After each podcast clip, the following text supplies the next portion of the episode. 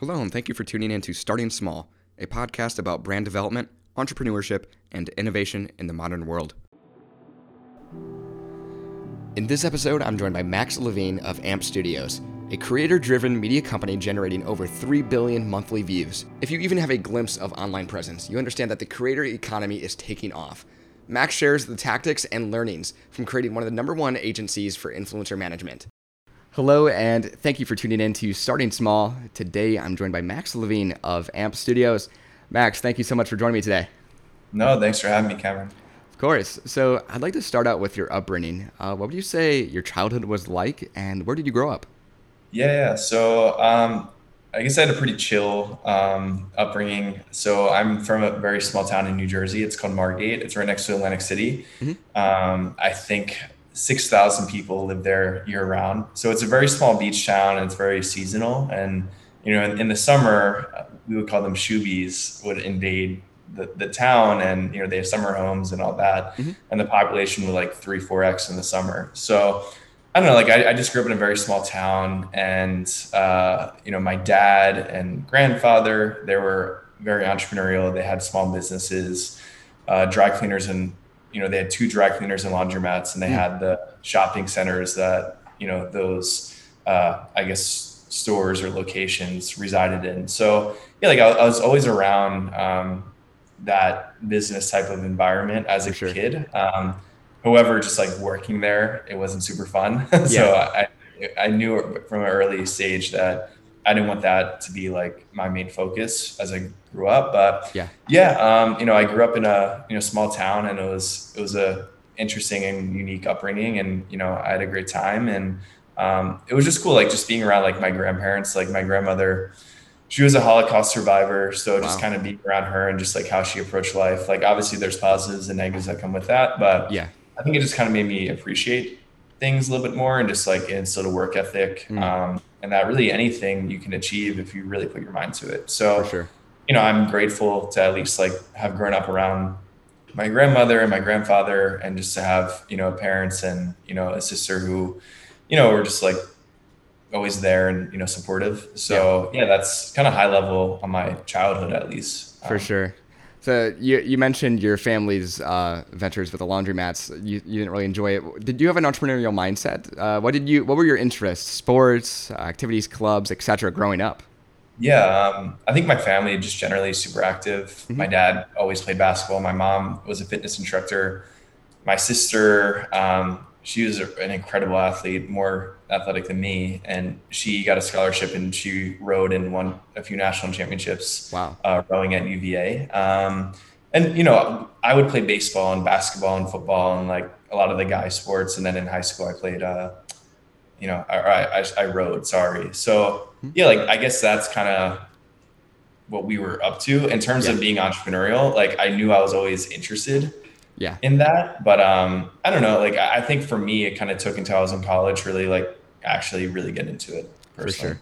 Yeah. so i saw you went up and you ended up going to rutgers university. Um, if you can kind of share uh, what did you study there and what were some of the aspirations uh, for your career also following graduation?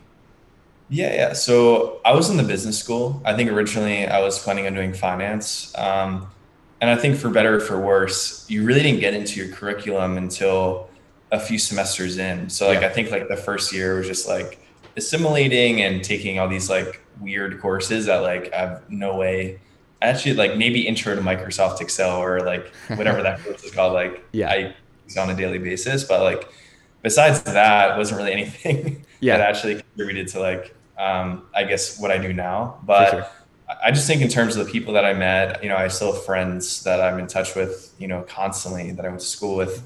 Um, and yeah, I was in the business school originally finance, and then I kind of switched to marketing, and I started my first businesses when I was kind of like a freshman heading into sophomore year, and mm-hmm. then I took a semester off uh, after my first semester of junior year because I was technically a semester ahead, uh-huh. and that's when I started like my first like real company and then I just didn't go back. So that's kind of yeah. Like I, I, kind of view Rutgers as a springboard, and I think a lot of it had to be with had to do with like the actual location because yeah. it was close to New York, and I met a lot of really interesting people and built my network, and I think that more than anything was helpful. You yeah. know, Rutgers it's an interesting school. Like I don't know, like I think the people there, um, or just like the progressiveness of the business school wasn't really there in terms of like entrepreneurial support and focus. I think it's a lot of people go there if they're in the business school to like do like finance or accounting. For sure. But yeah, I don't know. Like I, I think just the people I met there and just how close it was to New York, I think that was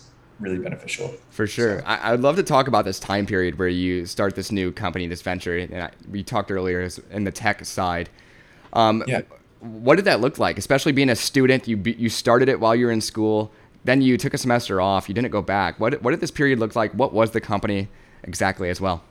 Yeah. So um, when I was I must have been a sophomore, junior. I kind of forget at this point, but I was working at, at, a marketing agency, and what we did was we did brand partnerships for Jimmy Kimmel Live and Reddit and Manny Pacquiao. So it'd be hmm. like pretty significant sponsorship deals. Like they'd bring in a brand to do a sponsorship with Jimmy Kimmel Live, and it was like a half a million dollar deal. Wow! And there was a YouTube component to those, you know, activations. So like if it was like Coca Cola wanting to do a brand integration with Jimmy Kimmel Live, there's a YouTube component, and Jimmy Kimmel like pretty much like syndicate his content on his YouTube channel, right? Yeah. And I think I must have been studying for finals or something one day, and I was on Instagram back in 2013, like the late or the mid spring of 2013. Yeah. And I, I came across influencers. We know them now. Um, back yeah. then, I had no idea who these people were and I was like, oh, like who are these people? Like they're not celebrities. They're not really like anyone that you know should have a following. I kind of thought it was interesting. Yeah. Especially because what we're doing at that that agency, you know, there's mm-hmm. like you know social media components to like these brand you know campaigns yeah. that we're running. So I started reaching out to a bunch of them. A lot of feedback was, hey, you know, I'm doing it for fun or I'm making fifty dollars promoting some spammy app. And like a lot of these creators that I was talking to were like two or three years later were like some of the biggest creators on the internet. Wow. But like no one, including me, knew knew what would happen. Um, yeah. And I started going to like the CEO of the agency that I was at, and even other agencies in New York City, being like, "Hey, like we should start bringing branded content opportunities to these creators." Mm-hmm. No one really saw it. Um, it would have been what is now known as an influencer marketing agency. Yeah, like I guess nine years ago, but didn't really do that because there's really no support or infrastructure. So yeah. I was like, okay, like I'll just do it on my own. One of the creators I was talking to, his name was Brent Rivera. Mm. He was 15 years old at the time. He had a few hundred thousand on Instagram, and he was, you know, just doing it for fun. Yeah. And I kind of, I guess, got into the right time, built a relationship with him and his family, and then uh, started managing him. This is back in like November 2013, I think we yeah. signed. And Brent then took off on the app Vine. Uh, and he was one of the top 10 biggest creators in Vine before that kind of died out. So it's like him wow. and the Paul brothers and, you know, I'm trying to think of us, King Bach, like a lot of like the OG content creators. So yeah, again, a lot of it was just like right time, right place, but also putting myself out there. Again, a lot of it is just like random, just to be completely honest. Like, yeah, it would have been impossible to predict like Brent would have 90 some odd million, you know, nine years later and still be, you know, incredibly prominent for sure. So again, that's kind of long-winded in terms of how I got my start, but you know, I guess even when I was just getting into, especially like on the creator side, I wasn't really interested in creating a management company. I just yeah. felt that was inherently not really scalable. Like it's a service-based business. Yeah, you can't really build and own IP.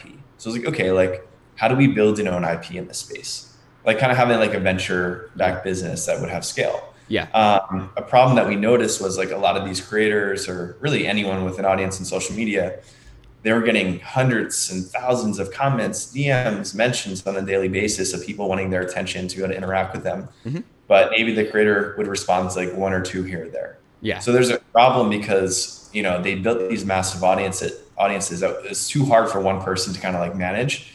However, there's a massive demand, but you know limited supply in terms of interacting sure. with these so we built uh, or you know started a tech company. Originally, it's called Shimmur to make it easier for really these creators to interact with their audiences. And to be honest, like that was before a lot of these apps or really anything really started popping up in I guess what you now call the creator economy. Yeah. Or sorry, creator economy. Now it's obviously a pretty hot space, but that was an interesting experience for me because, you know, we eventually raised, you know, several million dollars through VCs. I went through Techstars. Um, I learned a lot about business, life, relationships, raising capital, what not to do, yeah, more so sure. to do. Um, don't think that's really helped me. Um, but yeah, like long story short, I left that company in 2017 uh, just because we're you know struggling to get product market fit, especially because you know, like just to be honest, you need tens of millions of dollars in the consumer tech space just yeah. to keep keep up with like shipping features and hiring engineers, um, and even just like incentivizing users or creators to like you know come back to your platform. And yeah. we just were balling on a budget to be honest, so it wasn't really quite there. And yeah, like long story short, we pivoted. Now it's called Community. Um, you know, a lot of celebrities, or even like Joe Biden or Michelle Obama, Justin Bieber they have numbers where you can text them, but that's the origin story for that that company. Wow. But I left that company to start what I'm doing now. So I'll kind of pause there because that was no, that's that's super impressive, and it sounds like you're truly one of the pioneers, like in the influencer, especially like management and growth space. 2013, it's such an early stage in the creator economy. Yeah, I, am curious, like watching this navigate. Um, where was your mindset at this point? You have a successful venture here. You want to see what's going to be scalable now where did you want to shift? You you shift into management, or you shift into creating yeah. a, a, pool of creators? What does that look like? Yeah, so I think in mid 2017, we just at least a tech company. You know, I was managing Brent the entire time on the side, and Brent's business was flourishing. He was growing, and I was like, okay, like Brent is more successful as a person than this entire company. Yeah. You know, that's kind of how I was viewing it, and like also with that, like it's kind of a magnet just for opportunities as well. And there's a lot we can do with that if we kind of harness it in the right direction. Yeah. And I kind of viewed, okay, if we had to pivot the company, let's go more in a media company direction. Hmm. More so a creator driven media company. Like how do we build a media company with Brent? Yeah. However, the issue was like the cap table was pretty diluted. There's like all these other people involved in the company. There's VCs and it was probably just easier to like step aside and start clean, especially with Brent. Yeah. Um, just because I don't know, I think it would have been too complicated. So I think it was best for all parties to kind of like do do their own thing. Um, and I was kind of we're you know it's probably taking a year or two to like really dabble into like what is next. But yeah, Brent and I did start a business um, that kind of started off as a side venture initially. Um, mm-hmm and this is back in, I'd say, late 2017. And we had the premise of, okay, Brent has an audience at the time around like 20, 25 million across social media. Uh-huh. Could we grow and develop content creators? I don't say through Brent, but like with Brent. Yeah. And leverage his audience expertise to really train them to be, you know, successful and lasting, you know, you know, content creators. And at the yeah. time, we found our first creator who had like five or 10,000 on Instagram, brought him on board. Um, and that became pretty successful. Um, and then a, a, year or two after doing that, we kind of went all in on that model because uh-huh. it was working. But um, yeah, that's kind of high level how it started. And again, kind of going back to that time period, Jake Paul started Team 10. And I think there's a lot of hype around that. Yeah. And he proved out that you can build audience, you can build creators, but I think just like the lack of infrastructure and uh, I don't know, just like building an actual like solid business and especially being careful, like who's living together, like for sure, people not dating each other, like all that stuff. It kind of leads to a toxic culture that can like tear apart a company. So yeah. we kind of wanted to go about it from a direction of, okay, can we do this in a brand friendly manner, provide, provide proper infrastructure and see what can happen mm-hmm. as a result. So yeah, yeah, that's a, that's a good uh, example of referring to the team 10. I'm curious, that's so crucial. Like if you bring on an influencer that they fit your ecosystem, what what what was that recruiting process look like? Like who were you looking for yeah. that would fit within your ecosystem? Yeah, um, I think the process has really evolved and changed. Mm-hmm. Um, mm-hmm. Just in the beginning, it was pretty simple. It's like okay, like do they have a good look or like yeah. you know will they you know be willing to put in time into this like just like generic things like that or like do we like them yeah and then I think over time we've really really honed in, and now it's kind of uh, there's like a process we kind of have uh, just to kind of make sure that if we're going to be investing in someone, it, it's worth our time. And obviously, again, like you can't really control what happens after uh, to a degree, but yeah. uh, it's just more of a balanced approach now versus just you know going with our guts. I'd say. Yeah, so. for sure. So something I'm sure that our audience is like really curious of, uh, especially like creating a creator pool. is there like a schedule, like what content creation that they're required to show up for because they are with your your company? What does that look like? Like you're expected to be here these days, these this times, etc.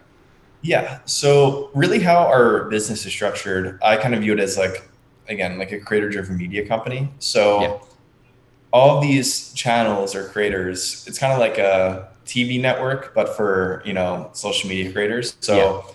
you know, they kind of rely on other people to be in their content, just like a cast does for a show, right? Mm-hmm. Like you can't like show up and it just be you, and you expect other people to be there. That wouldn't be good.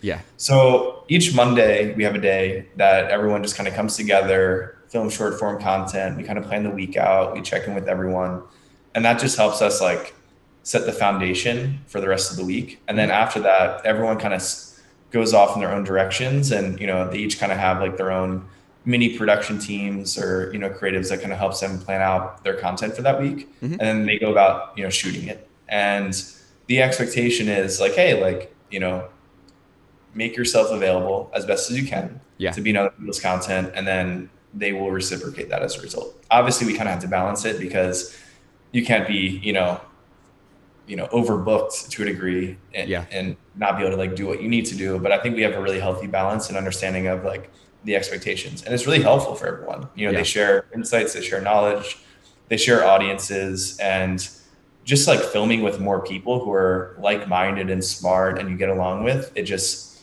makes the content better and it's just like it's more fun versus a burden if you're just kind of doing everything on your own for sure so.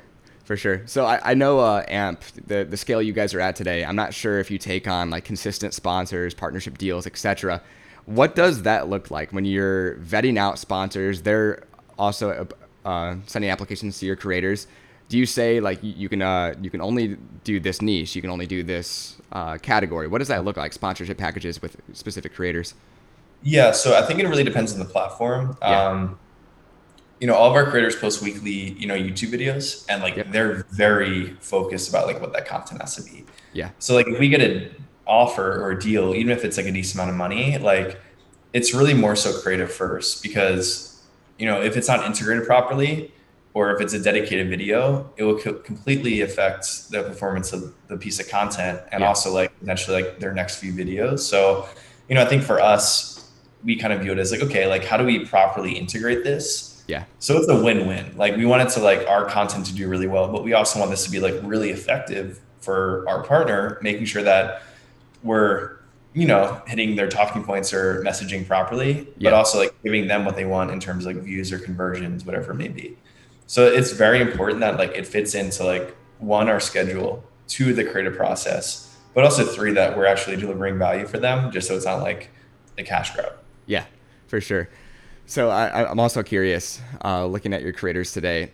Um, do you ever see conflict like within the creator hub that you own, and also how does that? How do you manage that if there is conflict resolved?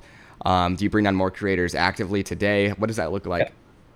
Um, well, like I think really in any business, like I kind of view it as like HR, yeah. right? It's like there's people in any business that you have, and like you need to make sure people are probably communicating or like they're happy that they know like you care about them. For sure. And it's the same with us. Like I view issues as built in. Like it's not like we're not going to have issues because like any type of company has issues. Yeah. Tesla, Apple, Amazon, there's always going to be issues. I think it's just more so about like the mutual understanding and respect everyone has for each other and then just being able to properly communicate that and just like being adults that's important. Mm-hmm. And that's why I think we're like very curated about like the types of people that we work with because yeah. you know ultimately like we're all in this together and you know we just want to make sure everyone's aware of that but yeah like obviously there's issues but For you know sure. i think we try to like get ahead of them and mitigate it so For sure I'm curious on your mindset, especially starting in 2013. You mentioned when Brett started in early days, you're not sure how much leverage he can carry through.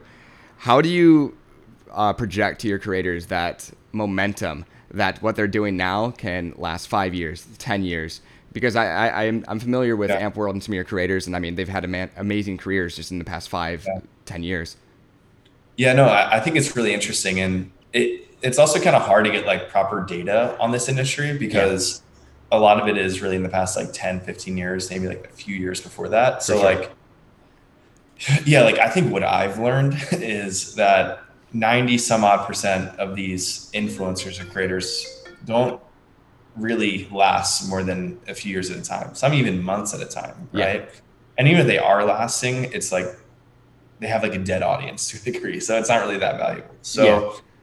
what's interesting just about like Brent eh, is, and again, I'm not trying to like, you know, obviously like I work with him, so I'm not trying to be too biased here, but yeah. you know, he's been doing this for, I'd say properly like a decade and he's the most relevant he's ever been right yeah. now. And I think if you kind of have the right people, the right mindset, and they're very data driven and analytical, they know how to like evolve and adapt. And I mm. think oftentimes a lot of creators, if they grow too quickly or they don't have the proper infrastructure around them or support system, or they get big a certain way, and then that feature or that like algorithm algorithmic uh, hack gets taken away, yeah. they're kind of stuck, you know. And we see it time and time again. And I think for us, it's just like training them to be like very data driven, analytical, to constantly adapt. Um, and yeah, like one of our creators, Ben Azelart, mm-hmm. he's four and a half years in. He just he's hitting 170 million views per month on YouTube. Wow, and it's the biggest he's ever been right now. And he's just getting started. Yeah, and he's 20 years old. So like, it's not like he's gonna retire right now. Yeah, um, yeah. which which is nice, but also.